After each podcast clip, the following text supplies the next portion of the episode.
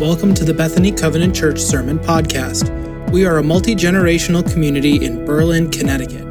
Our services are held Sundays at 9:30 a.m., and you can find out more about us at www.bethanycovenant.org. Well, once again, good morning. It's good to be with you, and uh, I want to wish any dads here happy Father's Day. I know that uh, for some, this uh, time of Father's Day might be a difficult one. I know there are some um, who perhaps have recently lost their father, or maybe never even knew their dad, or had a, a difficult or strained relationship with him. So I know this can be a day of mixed emotions. It's a day when some celebrate the dad that they've had, the dad that they've been, the dad that they long to be. When we think about our dads, many of us think about times we've been blessed with spending moments with them, days. We think about the gifts they've given us, and we think about not just the physical gifts, but those intangible gifts of time that they've invested in us. They've given us the gift of time. As humans, limited in our time on earth, we recognize that perhaps our time is our most precious resource. And so it means a lot when someone chooses to invest their limited time in us, to spend time with us, to give us that gift of presence, whether it's a father or a mother, member of a connect group, a friend. Being present with someone matters deeply. And being present with someone is a way that we can be a blessing to those people around us whom God has placed in our midst. This is what Jesus is talking about in Matthew 25. If you were here last week, you know that we began to open up this passage, this teaching that Jesus gave to his disciples when he told them that his followers, his sheep, would do certain things out of their love for Christ, and they would serve the people around them and end up blessing Jesus himself, whether they recognized it or not. In Matthew 25, we read, Come, you who are blessed by my Father, take your inheritance, the kingdom prepared for you since the creation of the world. For I was hungry, and you gave me something to eat. I was thirsty, and you gave me something to drink. I was a stranger, and you invited me in. I needed clothes, and you clothed me. I was sick, and you looked after me. I was in prison, and you came to visit me. Then the righteous will answer him, Lord, when did we see you hungry and feed you, or thirsty and give you something to drink? When did we see you a stranger and invite you in, or needing clothes and clothe you? When did we see you sick or in prison and go to visit you? The king will reply, Truly, I tell you, whatever you did for one of the least of these brothers and sisters of mine, you did for me. Over the past couple of weeks, we've been taking a close look at the windows that are here in this sanctuary, the stained glass windows, to discover not only uh, the beauty that they present to us, but how they teach us lessons and truths from Scripture. Now, if you want to take a look at the back, you'll see that we have on the side two tall side or lancet windows. And last week we talked about how together as a pair, these windows open up for us this teaching of Jesus in Matthew 25. And last week we saw that the window on the left describes what Jesus is saying about his sheep being willing to be open handed with their stuff, being willing to share their physical possessions, and specifically on that window represented as, as clothing and food. Listen to how the design description for the window on the right, as you face the rear of the sanctuary, opens up for us additional facets of Jesus' teaching in Matthew 25. The lancets at the rear wall portray acts of Christian mercy as described in Matthew 25. On the right window, a jug pours water over two sets of hands. Jesus said, I was thirsty, and you gave me something to drink. The hands reach out in supplication and in welcome. Jesus said, I was a stranger, and you welcomed me. A chain of bondage trails through the window to represent I was in prison, and you visited me. Colorful echinacea plants or cone flowers appear in the lower right. A Native American plant known for bolstering the immune system. Jesus said, I was sick and you visited me. And so we see this, this outpouring jug literally kind of spills over from the right side window to remind us of those acts of the sheep of Jesus where they are willing to share their stuff. Here, willing to share water, one of our most precious resources, with those who need it. But we see the rest of the images from this window on the right represent a different kind of generosity, a different kind of open handedness, a willingness to spend time with others.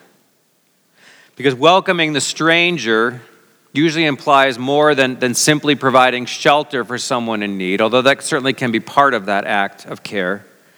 Because we know that to feel truly welcomed means that we're in the presence of someone who's glad to be with us, someone who's happy to spend time with us. In fact, a stranger who is truly welcomed is no longer a stranger. Yesterday, we had the opportunity to celebrate the life of Elmer Dahl, someone who modeled de-strangering people one conversation at a time. Jesus tells his friends that at the time when all deeds are judged, his followers who visited those in prison and who sat at the bedsides of the sick, who offered comfort and care, will be told that they actually were demonstrating care and love for Jesus himself. This window reveals to us the beauty of time well spent, time lovingly invested. Time spent with someone we know is created in the image of God, time spent with someone who physically represents Christ himself among us. Time matters, time is precious. And when it's invested in someone else, it makes a difference. This is what the Apostle Paul is talking about when he wrote the letter that was read earlier to the church in Thessalonica. Now, we have some backstory provided for us in Acts 17, where we read about Paul's time there. In Acts 17, we, we hear that when Paul and his companions had passed through Amphipolis and Apollonia, they came to Thessalonica, where there was a Jewish synagogue.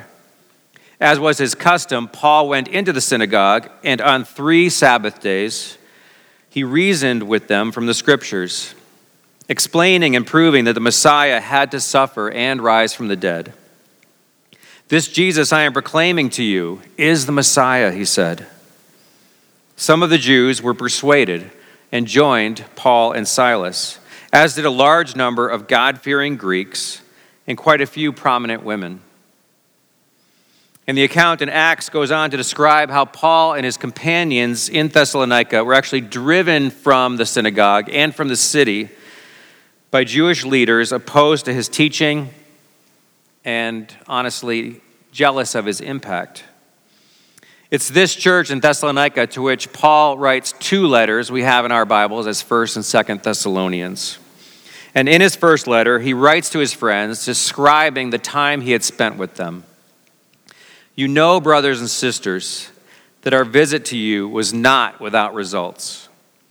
We had previously suffered and been treated outrageously in Philippi, as you know, but with the help of our God, we dared to tell you his gospel in the face of strong opposition. For the appeal we make does not spring from error or impure motives, nor are we trying to trick you. On the contrary, we speak as those approved by God to be entrusted with the gospel. We are not trying to please people, but God, who tests our hearts. You know, we never used flattery, nor did we put on a mask to cover up greed. God is our witness.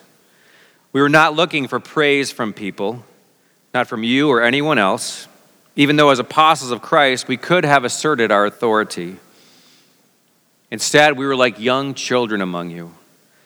Just as a nursing mother cares for her children, so we cared for you. Because we loved you so much, we were delighted to share with you not only the gospel of God, but our lives as well.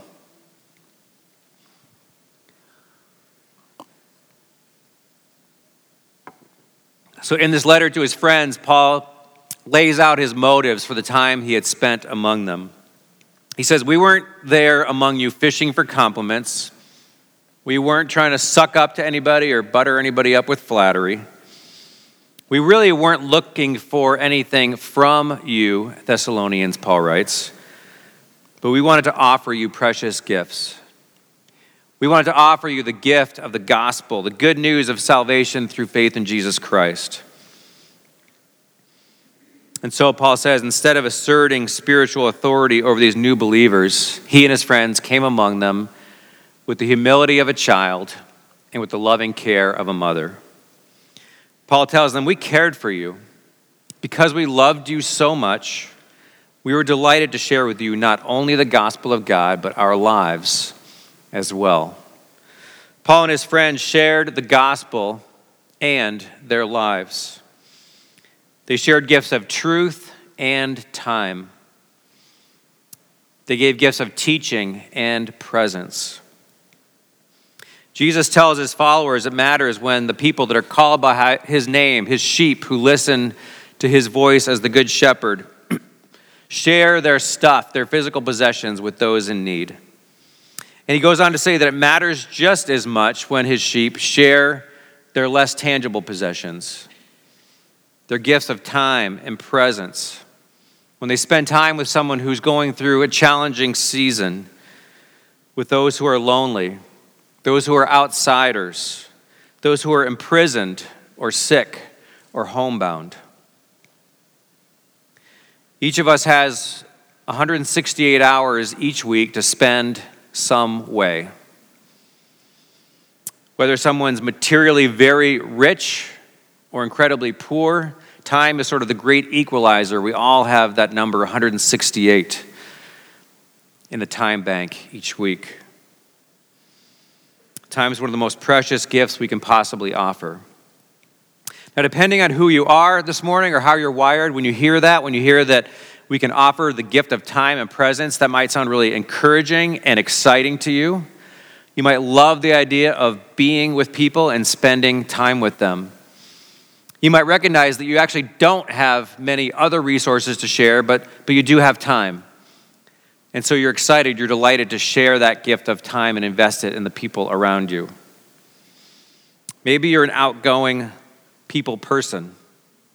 Maybe you have this gut sense that, that time is a precious gift and it really does matter when you invest it in someone else.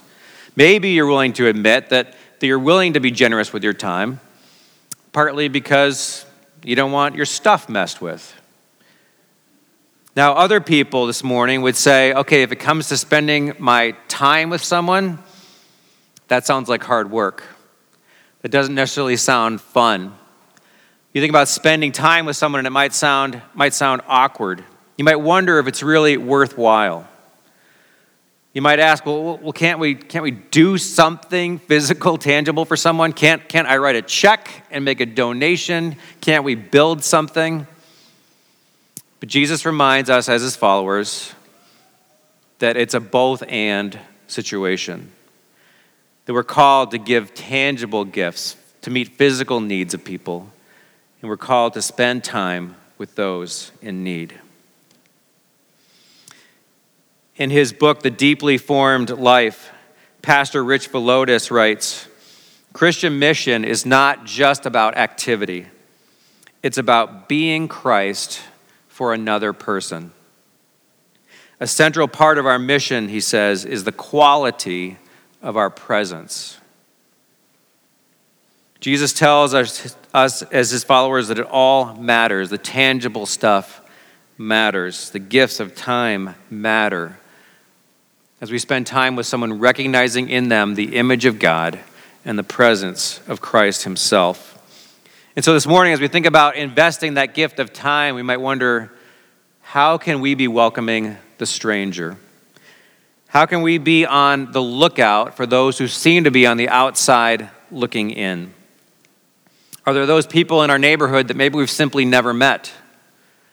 Are there those people who are new arrivals in our communities here in our state, here in our country, who have yet to have someone reach out to them with genuine care? What might the gift of time mean as we extend a hand to them? The chains on the window remind us of those in prison, those who literally can't spend time with us unless we go to them. Now, for some of you, I know this would be way outside your comfort zone. You wonder, well, how could we possibly do that? And over the years, the church has gotten creative about having presence in places of incarceration. I'm so impressed by the creative and innovative School of Restorative Arts degree program that North Park Theological Seminary, our denomination's seminary, offers at Stateville Correctional Center outside Joliet, Illinois.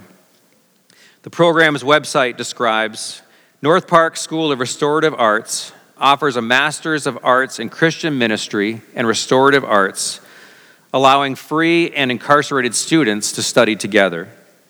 This unique degree program is designed to prepare individuals for ministries of reconciliation, of restoration, in contexts susceptible to violence, and includes courses in trauma, race relations, nonviolent communication, conflict transformation, restorative practices, and transformational justice, all built on a foundation of Bible, theology, and history. In partnership with the Illinois Department of Corrections, this four year degree is currently offered at Stateville Correctional Center with 80 incarcerated men and a first cohort of 20 women at Logan Correctional Center. So I love this creative model. This model that says we're not going to wait for someone to, to do their time so they can come out and we can be with them. It says we, as the people of Christ, hearing the voice of our shepherd, go to those who are in prison and this program allows both free and incarcerated students to get to know each other as classmates. It sounds a lot like something the Apostle Paul might say. We came to you and shared our training and our equipping and our very lives as well. I really enjoyed getting to study uh, Bethany's beautiful stained glass windows over, over these past few weeks because I recognize that there are certain images there that I would have no idea what they mean unless I read the descriptions. So, an example of that are these uh, the flowers at the bottom right of this window. The blossoms of medicinal echinacea plants, meant to convey the words of Jesus I was sick, and you visited me. Now, we know that the pandemic has presented some serious challenges in this area of visiting those who are sick and homebound. At its height, we were unable to visit those whom we deeply and dearly longed to spend time with. Because we understand that often when someone is, is deeply ill, it's that gift of time, sitting with that person, being physically present, that, that's the best gift that we can offer. There don't always need to be a lot of words in those situations. Our presence communicates our care, our empathy, our love. I don't in any way mean to, to diminish or devalue their very important work, but I've known more than one hospital chaplain who's told me 90% of their job is simply showing up. Jesus said we show our love to Him whenever we welcome the stranger, whenever we visit the prisoner and care for the sick even those that we might consider or our society might consider to be among the least of these. And we all have opportunities to do things like this to spend time with someone, to invest in them, to be present with them, to share the gift of our precious physical human time one minute at a time. One minute at a time, we choose to lend a listening ear to someone going through a challenging situation. One minute at a time, we lend sympathy to those who grieve. A minute at a time, we spend time with those whom we are tutoring, mentoring, coaching, and teaching. We take a minute or two to offer a word of encouragement to someone having a bad day and we invest over time the minutes it takes to build genuine, deep connections and loving friendships. When Paul was among his brothers and sisters in Thessalonica, of course he preached the gospel. They needed to hear it. But he also shared his life one minute at a time. And those minutes mattered. Those minutes demonstrated to his friends there that they mattered to him and to the kingdom. My prayer for us is that God would grow in us increasingly generous hearts, that we'd be open handed, not only with the physical gifts we've been given, but with this precious gift of time as well. That God would give us hearts so that we're more willing to, to spend that time, not just on ourselves, but with those around us, to do those one another things that Dave was talking about earlier. As we do so, we will find that God gives us joy. Joy that comes from being open handed, generous with our time. As we recognize that as we spend our time with others, we have been in the presence of Christ Himself. Would you please join me in prayer? God of all time, God beyond time, we ask this morning that you would give us eyes to see and minds to understand just how precious is the gift of time on earth that you've given us. God, give us hearts that are more inclined to be generous with those minutes.